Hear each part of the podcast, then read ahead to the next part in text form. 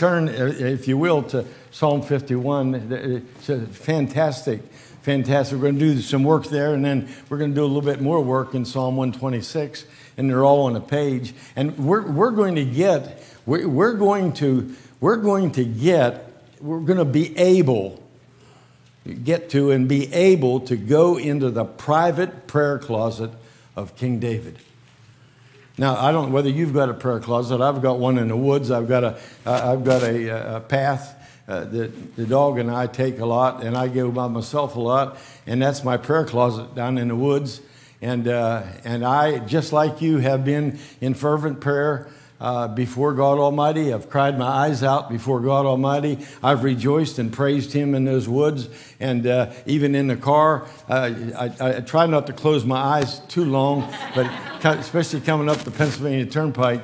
And, uh, but I, I, praise God uh, uh, many, many times uh, in the car. If I have a long uh, trip, like a six or seven hour trip for revival, I pray a lot and, uh, and I agonize and I, I try to, I, I, try to get uh, in touch with my inner self and, uh, and, and try, to, try to expose uh, some of the things that I'm not doing right before God and some of the things that I should be doing that I'm not doing right. And, and you've been there too.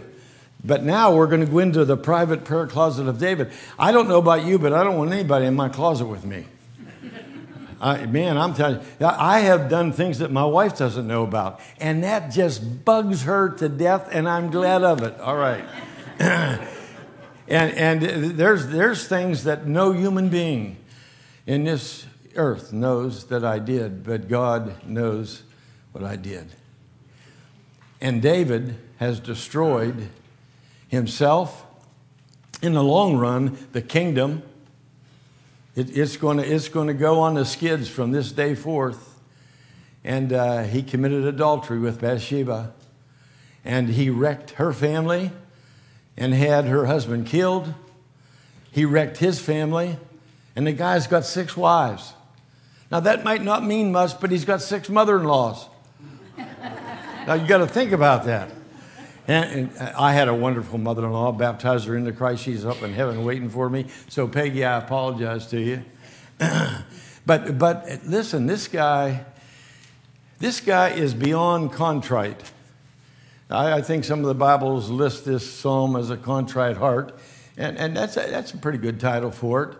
Uh, I, I, call it a soul soul winner's joy because David gets out from underneath this thing.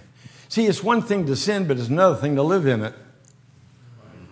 it. It's one thing to sin, it's another thing not to repent, not to change your mind, your will, and your emotions that changes your conduct. Eh, it's another thing to stay in the sin, and, and yet it's quite a different thing to work yourself out of that sin and to ask God to forgive you and to feel the forgiveness, know the forgiveness, and to cleanse the cleansing blood of Jesus Christ. I'd like to t- uh, take you to 2 Samuel 12 so that we can lay a backdrop as to what is being said here. and uh, this is uh, the prophet. Be sure your sins will find you out. The prophet Nathan has got, uh, has got, he's been dispatched by God. And he's got an inspired message, and he's going to take it uh, to King David of all people. Uh, see, no one, no one on the final day, I don't care what your station in life is, I don't care if you're know, rich or poor, tall or short, uh, uh, it doesn't really matter. Nationality, uh, uh the station in life, none of that's going to matter on the day of judgment.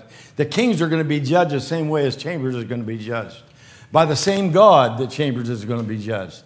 And that, and that really ought to strike some terror uh, presently in our heart. But, but the Lord sent uh, Nathan to David, and he came to him and he said, uh, There were two men in one city, one rich and the other poor. It's a parable. You can't believe the parables in the Old Testament.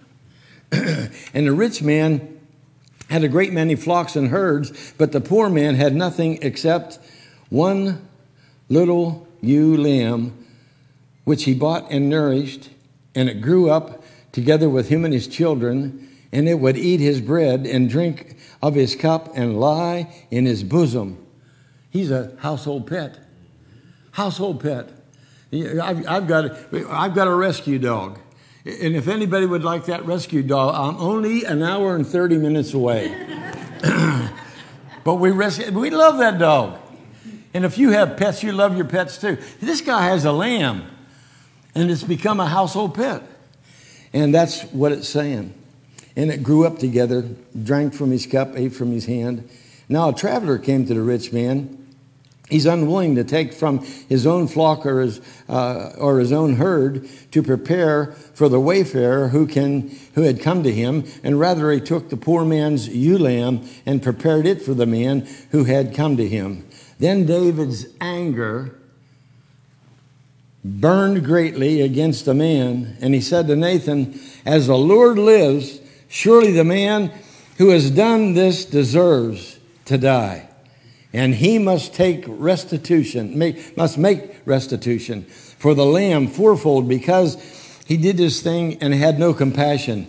And then Nathan said to David, You are the man. Nathan the prophet is talking to the king of Israel and says, You demand. You demand. That's what he said.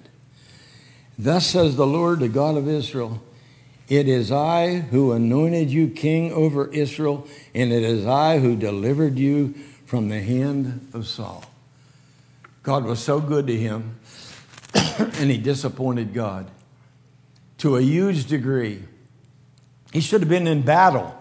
It was the spring of the year, and it was time to it was time to be in battle, and he should have been in battle. But but he sends he sends the army out, and he lays back in the castle, and uh, and he meanders. I don't think accidentally, and I don't think for the first time to the rooftop, and he looks down over the rooftop and finds Bathsheba's dwelling and sees her bathing in the nude and he invites her to the castle. She comes, they engage in adultery, and his, her husband comes back from the battlefield and uh, sleeps outside the door. She becomes pregnant.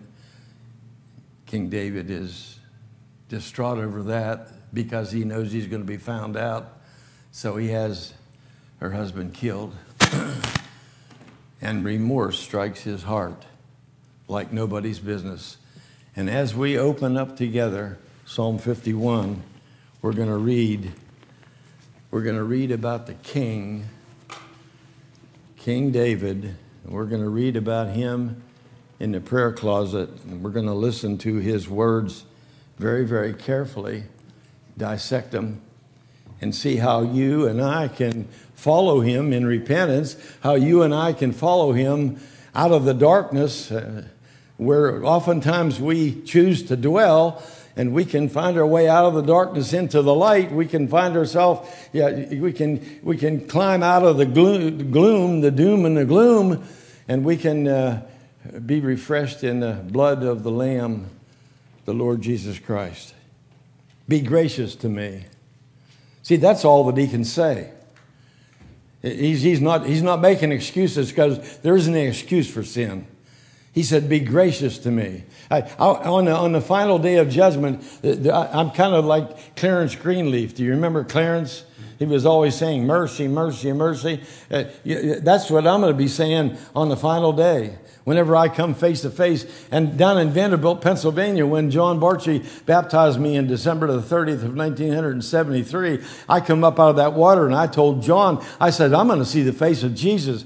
And he said, I've heard that many, many times, but I believe you really mean it. And I meant it then, and I mean it 48, 48 years later, I still mean it. I'm going to see the face of Jesus, but I'm still going to plead for mercy, and I'm going to say, Be gracious unto me because I haven't lived a perfect life, but He has. And I'm dependent on Him. See, we don't save ourselves, we don't cause God to love us. He loves us in spite of ourselves. And nothing that we do makes Him love us any more or any less. And we're not saved by the things that we do, uh, we're saved by the blood of the Lamb. Uh, it, it, there, there's, only, there's, only, there's only one thing that saves us that we are in Christ Jesus. Not by works of the law or not by works of any law are we saved. We're saved by the blood Jesus. Be gracious to me, O God, according to thy loving kindness or thy mercy in the King James, according to the greatness of thy compassion. You realize You, you, you, you can't, you can hardly read a passage in the Gospels, Matthew, Mark, and Luke, and John, without seeing the compassion flowing out of the life of Jesus Christ. And so, what's the difference between compassion and pity? Well, pity lays dead at your feet, but compassion drives you in to the problematic person so that you can help solve the problem. And Jesus was always driven into the heart of man. He was always driven in to the problem, and he wanted to, he wanted to help people to get them out of their troubled life. And so David says, The greatness of thy compassion. How great is that compassion? We wouldn't even want to venture. And so we're going to read, we're going to read two groups of words, one group of three and the other group of three, one group of three sins, and one group of three ways to deal with the sin. We're going to deal with three words, three English words Uh, from the Hebrew that deal with sin, and then we're going to deal with three words that removes that sin. He says right here, blot out my transgression. Blot out my transgression. Wash me thoroughly from my iniquity. Cleanse me from my sin. For I know my transgressions and my sin is ever before me. You know, sin just kind of eats us up. Did you notice that? Please say amen so I don't feel so lonesome up here. I, mean, it bothers it bothers me and it bothers you, doesn't it? And even when nobody knows about it, we're still bothered by it. I'll, I'll just probably wreck that light before the night's up. I mean, and, and, and that, I think that's God.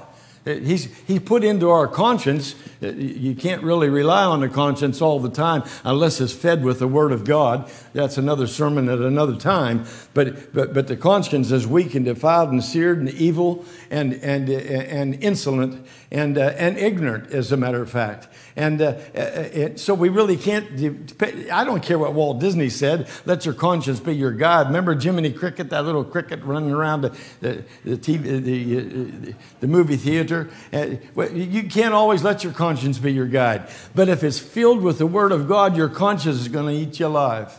When you sin, you're going to instantly know that you have sinned. You don't have to be reminded. Somebody to pat, tap, pat you on the back and say, you know, that what you're doing is a sin. You, you knew that before they ever got there, and so do I.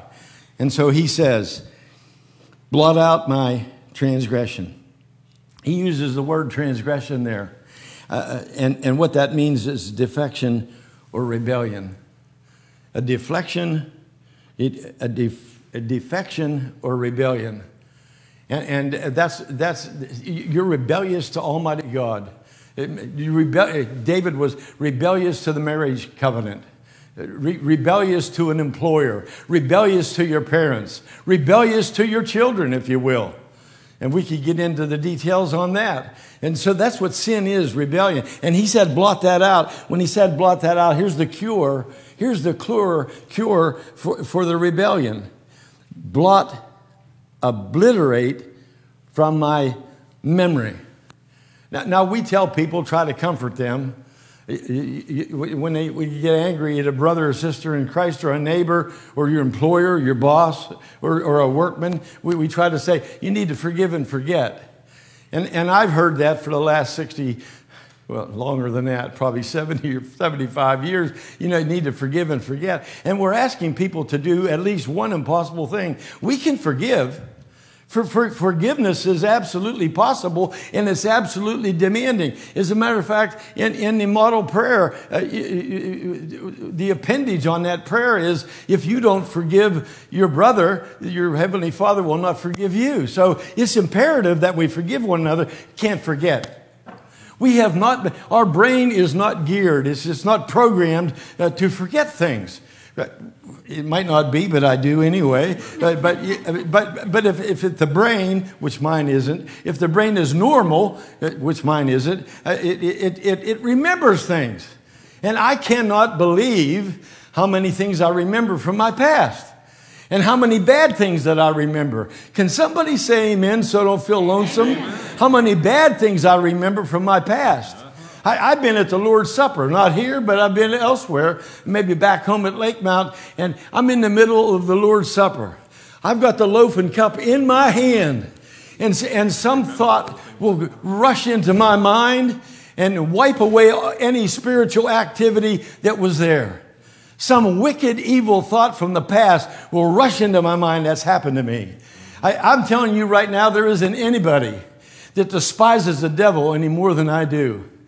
I, I, I, was so distraught one time because of my past haunting me that, that I took off my shoes. I worked for West Penn Power Company out in the woods, took off my shoes, and on the, on the soles, I, I, I wrote Satan on, on both soles. And I deliberately tramped into every mud puddle and every, every, every wicked area that I could see in the woods. I mean, I, I rubbed those souls on stones and everything else. Just the, the contempt of it all. Why do I have this kind of a memory? And then I will remember good things. Will remember somebody's name, can't do it. We do not have a holy forgetter. We've got a holy rememberer. And so he's remembering. He is remembering and he's asking God because God has the ability to blot out from your memory my sins. If there's no one in this place, if there's no other person in this place that needs this message, it's me. I stand by myself. I need that kind of a God that will blot out from his memory the things I have done in the past and the things that I have been cleansed in the watery grave of baptism, when the blood of Jesus Christ covered every single one of those sins, and I don't care how much I remember them, God will not remember them. Amen. That's the best news that you're going to get tonight. And King David is saying that. I just think that's absolutely wonderful. And then he says, as we go on, blot out my transgressions, wash me thoroughly from my iniquity. Now, that word iniquity is a perversion of right. See, the right thing to do is to love your wife. The right thing to do is to not break the covenant with your wife that you had from your youth. In my case, we've been married in coming June 62 years. Uh, I mean, she's my target. She's my lamb. She's my ewe lamb who sits in my lap, eating from my hands and drinking from my cup. She's my ewe lamb. Your ewe lamb is not my ewe lamb. Your pet's not my pet. I don't have any, I don't have any jurisdiction over your mate. I don't have one, I don't have one iota of scripture to support the fact that I can look your wife over up and down sexually. That is absolutely not in the Bible. My ewe lamb is Suzanne Chambers. And she's the one that sits in my lap. She's the one that eats from my hand. She's the one that drinks from my cup. And David didn't know that. Even though he had six lambs, he still wants seven. That's Satan. Your ne- sin, you're never ever filled with sin. There wasn't a bar in Connellsville, Pennsylvania that I didn't visit. Uh, we had a draft beer system, and your dad saw it in my basement. We drank 650 gallons of beer out of that draft beer system. All my neighbors would stop every single night on the way home. We, we drank that in nine months' time, and I saved the caps off the keg. I'm telling you, I stopped drinking when they invented funnels. I understand that that was an assault against God. I understand that, I understand that whenever I, I, bought those little miniature mugs for Diane and Suzette and Shannon, little miniature mugs on our supper table, I'm ashamed to say this, but it was a fact and I'm going to tell you this because God can save you from the uttermost. And He did that for me. And we filled those little mugs up with beer for our little kids. And I'm telling you, that is a sin against God Almighty. Hallelujah. I'm saved. Hallelujah. I've been redeemed. I've been brought out of that darkness, out of that dark pit of booze. And now I've got the precious Holy Spirit who is my guide. So, so David is requesting um, to be washed thoroughly from his iniquity. And, and I, we've already said that uh, iniquity is the perversion of right. And this word wash, I had a brand new, I brought a stack of handkerchiefs. And I got the whitest one that I could and left it on the dresser. and I wanted to use it. So I'm going to use this napkin, which will do. My mother was a fanatic I'm not trying to embarrass these girls, I'm just going to tell you the truth. She used to, I used to have holes in my jeans. I would to God that I'd saved the jeans, I could make a fortune selling them today. and we were playing, now, now, a lot of you won't even understand what I'm talking about. We played Mumbly Peg. Who, who understands what Mumbly Peg is? All right, the old guys do. With the jackknife out on the grass knees down in the grass, right? Chlorophyll all over your knees and scooting around on your knees in the grass, and pretty soon you're rubbing holes. And then we'd shoot marbles. Did anybody ever shoot marbles in the rain? There you are. There's the good old Pennsylvania guys. So we'd shoot marbles and play mumbly peg and football, and everything was on the ground. And I'd wear, I, I, I would, I, I would, I, would dirty up those blue jeans. They were pitiful. And Mama had that the old wringer washer. You ladies remember that? And and the old scrub board. Remember the scrub board and the Octagon soap. Has anybody ever been washed with Octagon soap? See, you can only be washed with Octagon soap one time because it rubs the skin right off your body. That's how strong it is. And so Mama would take my Levi's and she would go on that scrub board and it, it looked corrugated steel. Do you remember that? And, and, and when they did, you could hear it a city block away. And then more, more Octagon soap, dip it in the water. And pretty soon, there's holes in the knees of the Levi's, and she blamed me for it.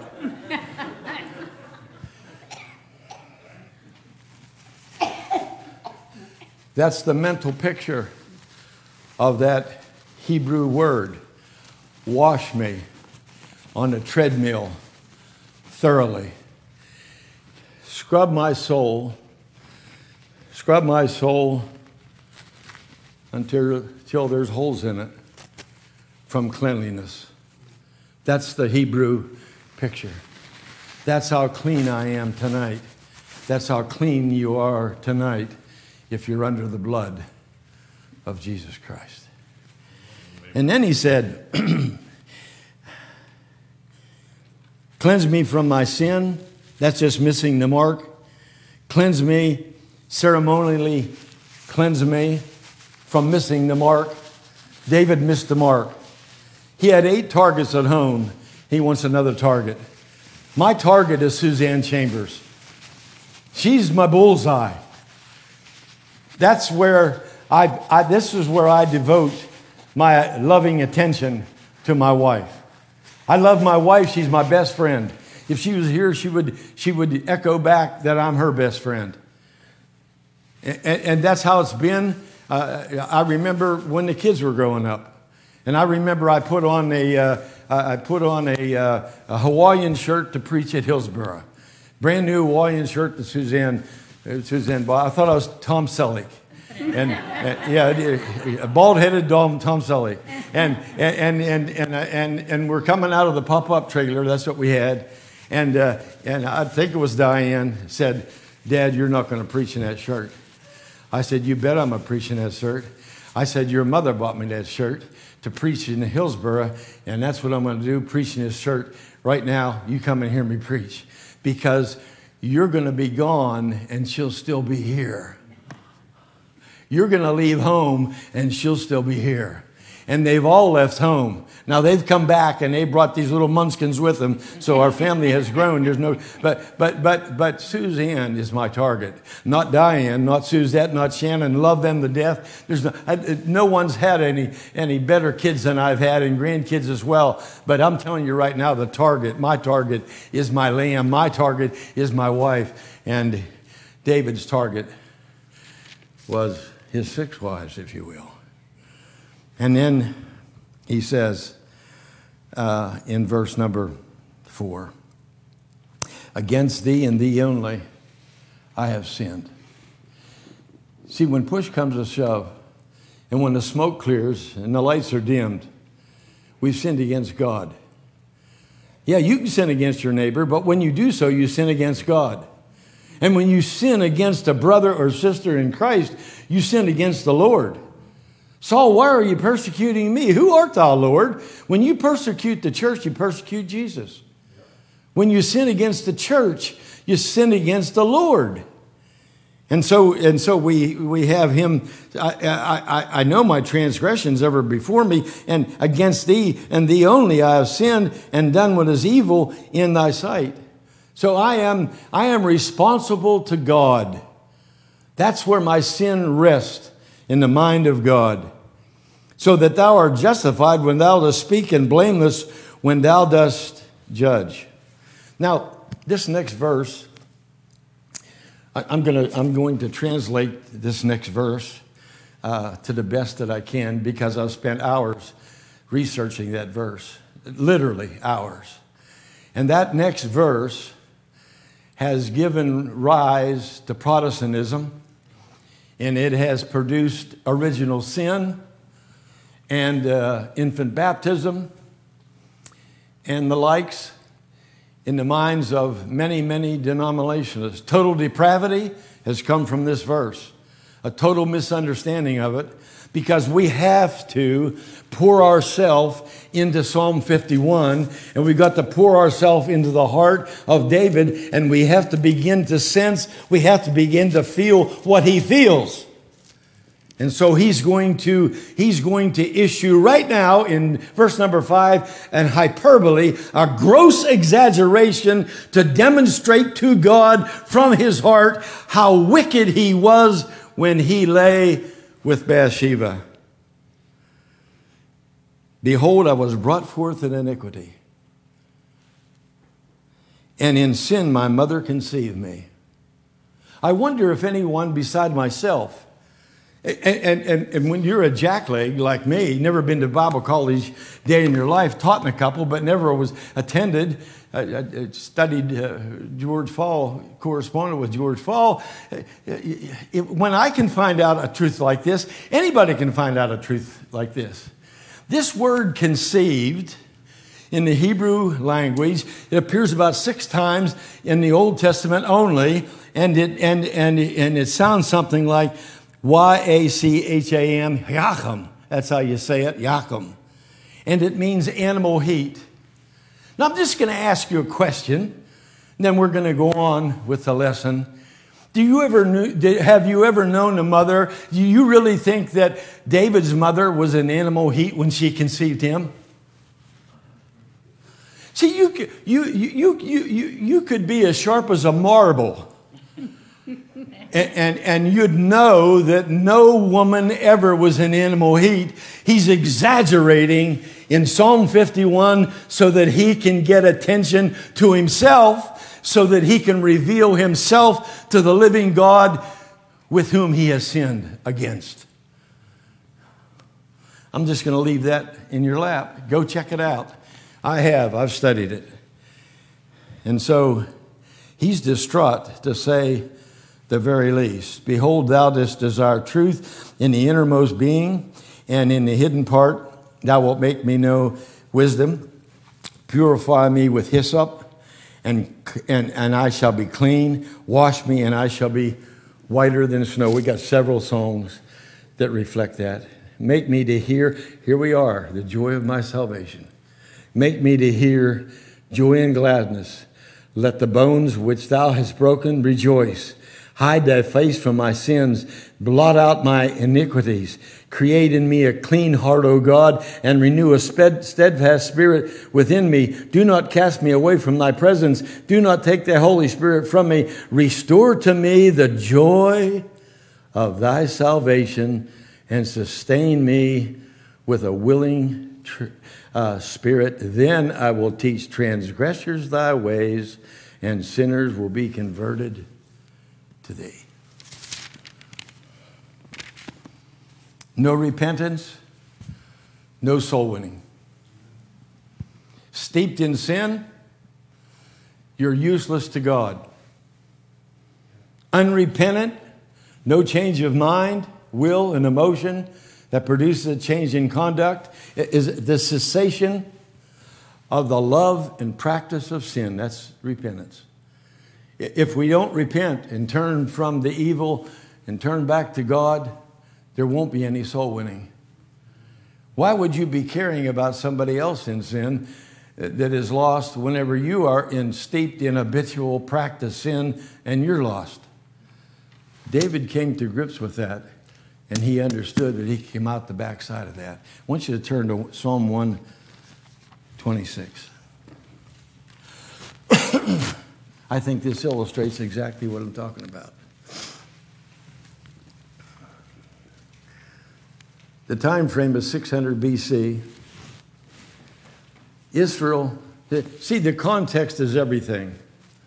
The context to any, see, I, I, I want to know more than just what the verse says. See, we can take our craft scissors and we can carve out verse 5 of the last chapter and, and we can make it say anything we want. But I want to know what the mind of God says. I, I want to know, I want to know what was in his mind when he inspired, I think King David wrote this one. He didn't write them all. I'm not really sure. But, but whoever wrote it, they wrote it through inspiration. I want to know what God was thinking. I want to know what the context was in Psalm 126. And I hope that's why you invited me. When the Lord brought back the captive ones of Zion. Now we've got to pour ourselves into that psalm. We, we, we have to imagine being in captivity, which we all were spiritually we have to, we have to imagine being in physical captivity for 60 years when your total freedom was wiped out. And, and you, you, you, you, you, you, couldn't, you couldn't just walk or run or skip or hop in some direction that somebody wasn't directing you. What you ate was dictated to you. Where you slept was dictated to you. Where you lived was dictated to you. And you were under a yoke of slavery. And they were brought back, these captive ones, after 60, uh, after 60 years. We were like those who dream. I dreamt about preaching at Monroeville Christian Church. I know what dreams are all about. And I, I dreamt whenever I was a kid a lot about Kennywood Park. Got their attention up here. Se- several of them were dozing off there. and and, and uh, you know, I, it, I took the old jerkwater B&O steamer down here to Kennywood. Oh, what a day that was. I know what dreams are all about. I dreamt about being saved, and then I was.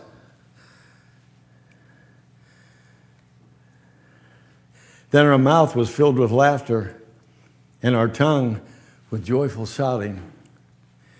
And then they said among the nations, The Lord has done great things for them, and the Lord has done great things for us, and we're glad. Restore our captivity is, is, is, is erroneous. Uh, re- restore the joy of being released from our captivity would be better, O Lord, as the streams of the Negev are the south. Those who sow in tears, shall reap with joyful shouting, and he who goes to and fro weeping, carrying his bag of seed, shall indeed come again with a shout of joy, bringing his sheaves with him. Bringing in the sheaves, bringing in the sheaves. Can you play that afterwards? Covey, can you do that? Okay, if, if not, that's okay. So, what in the world's that all about? Why in the world are they so joy filled? And why is there laughing and then crying? Because the Babylonians, and you can, you can research this like I did, the Babylonians gave them, gave each and every Hebrew family a bag of seed. To sustain their family. And the head of the family had the bag, and when they went back home, the head of the family gathered the family around and he said, We can have bean soup tonight. I don't know what kind of seed, I'm just making this up. we, we, we, we, can, we can have a delicious, hearty meal tonight if we boil these seeds and make bean soup or whatever it was. And then tomorrow night, we'll be hungry, and at the end of the week, we'll be starving. Or we can plant the seeds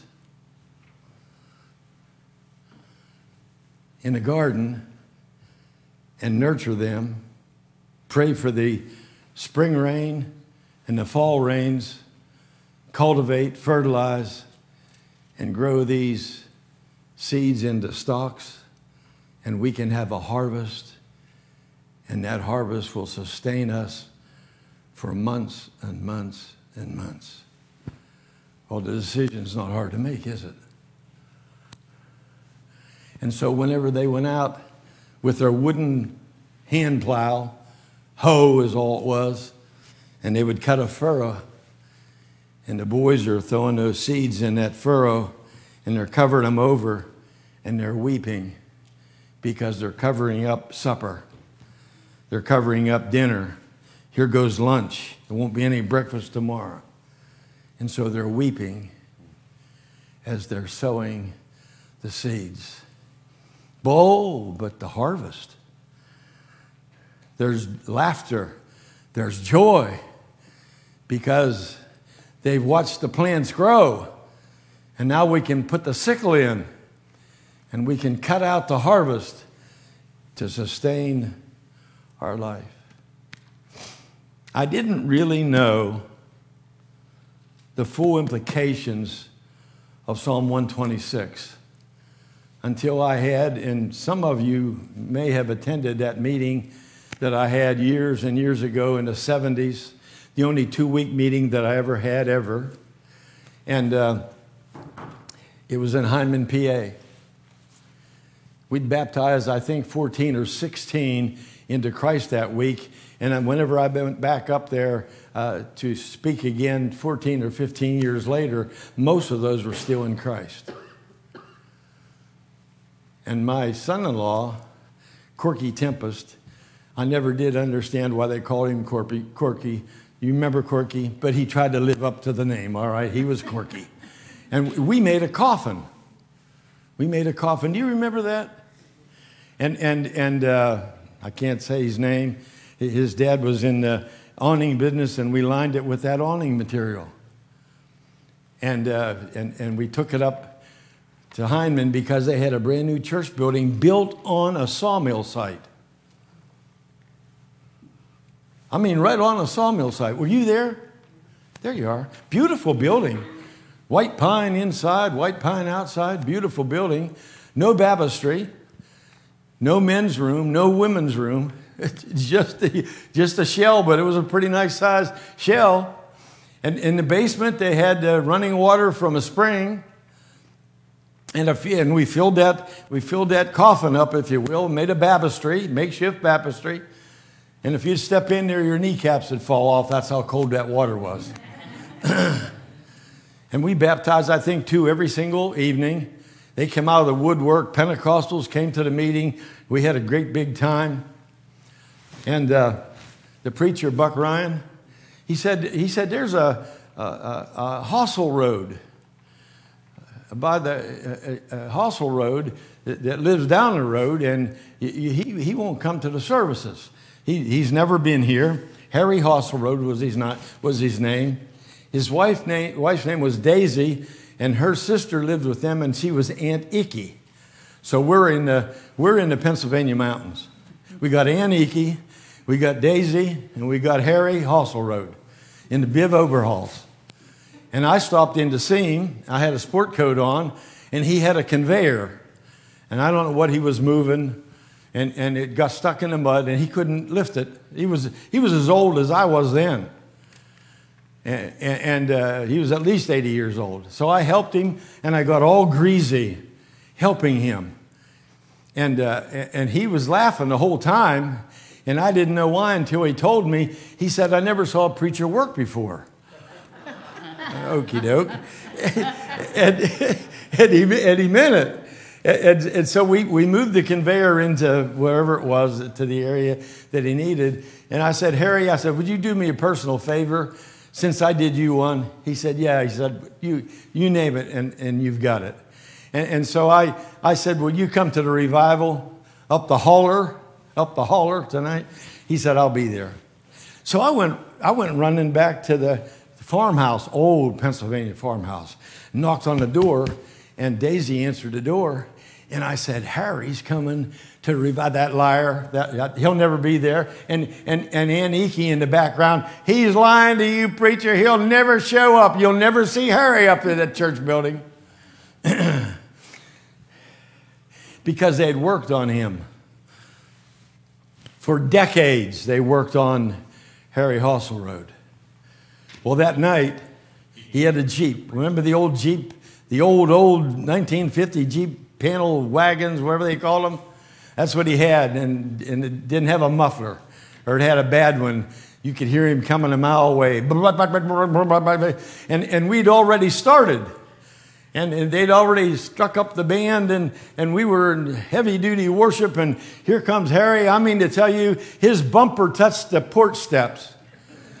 And he stepped out, and hay seeds flew everywhere. He's in his bib overalls, and he tramped right. You could have heard a pin drop in that car. Harry, Rhodes here. Rhodes here. He actually he showed up. He, he, and he went right up and sat right beside Ann Eakey and Daisy. And I smiled like a red fox eating yellow jackets. Preached my heart out, mainly at him. And they struck up the band, and we started to sing the invitation, and Harry first went on his feet. Stepped out of the aisle, and I went like that. He turned his back and walked right back to the Jeep. He got in the Jeep, fired up, put, put, put, put. And Andy, he said, I told you so. I said, You didn't tell me that. You told me you'd never show up. He's not interested. He's just returning a favor or something. So I stopped at Harry's the next evening before the services started. He was just coming off his 1938 John Deere tractor brown as a berry, and looked like he worked 40 hours in one day. I said, Harry, you look absolutely beat. You look absolutely exhausted. I said, That sun is really hot. He said, It's not the sun. I said, That work is tiresome. It's not the work. I said, Harry, then what is it? He said, This that person you were talking about last night and I was going to make him say it. I said, Which person was that? He said, Preacher, you know which person. I said, You tell me. He said, Jesus. I can't get him off my mind. Every single pass I made in the corn today, whatever he was doing, cultivating, it was Jesus, Jesus, Jesus, Jesus, Jesus. He said, Preacher, I'm a lost turkey. He said, if I die right now, fall off that tractor, he said, I'd go straight to hell. And I didn't even have to say you would. Oh, I'm glad. I said, Are you coming tonight? He said, I'll be there with bells on. Well, he did lie about that because there wasn't any bells that I saw. that night, oh, I stopped and told Eakey and Daisy, he's lying again. So they came, places packed, I mean packed. And they struck up the band and we were worshiping Jesus big time. And I heard the put, put, put, put, put, put, put, put, put.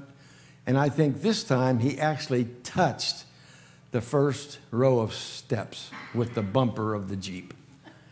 And he bailed out.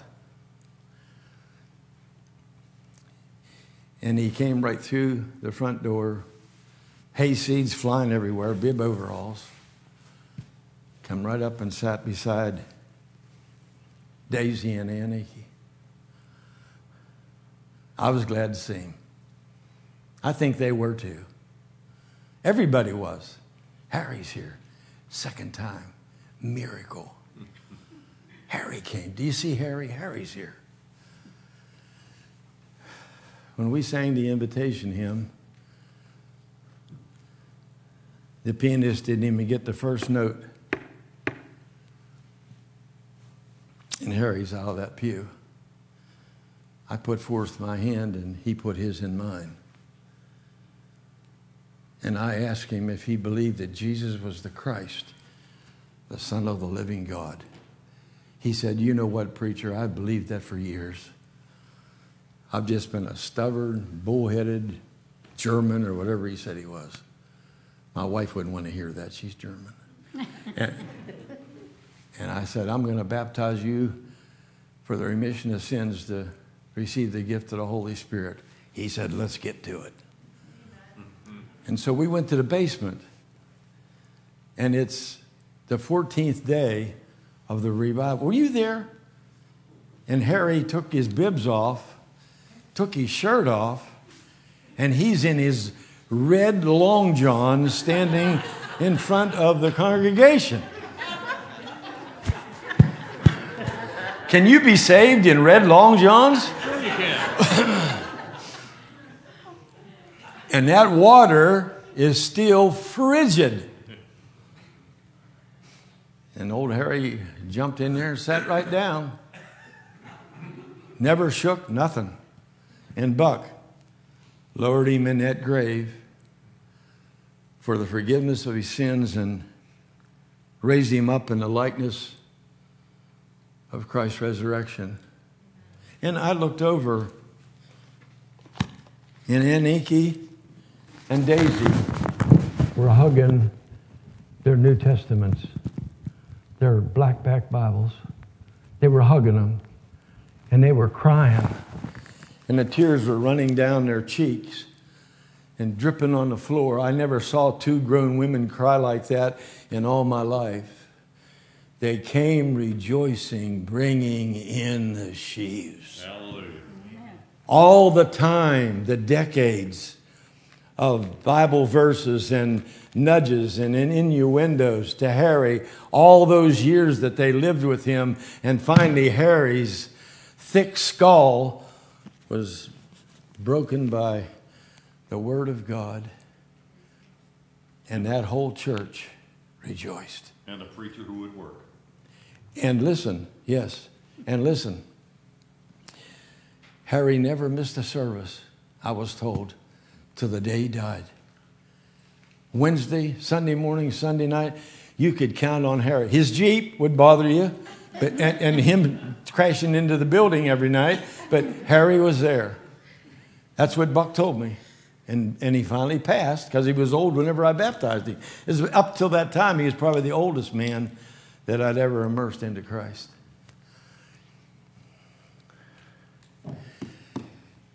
The joy of soul winning. If you've got a personal, ongoing, practiced, habitual sin in your life, you're going to be almost useless. Harry Hossel Road will never pass your way. Uh, you might pass your way, but you won't seek him. You won't recognize him. You won't want him in the kingdom if you're on the fringes right now. So I'm just calling for general repentance.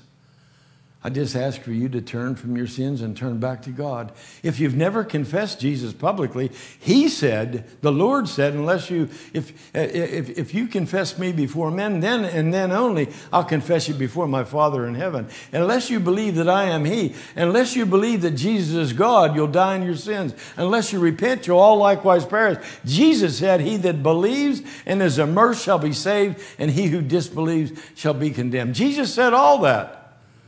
So there's your plan of salvation, and we're just offering that to you tonight as we stand and sing.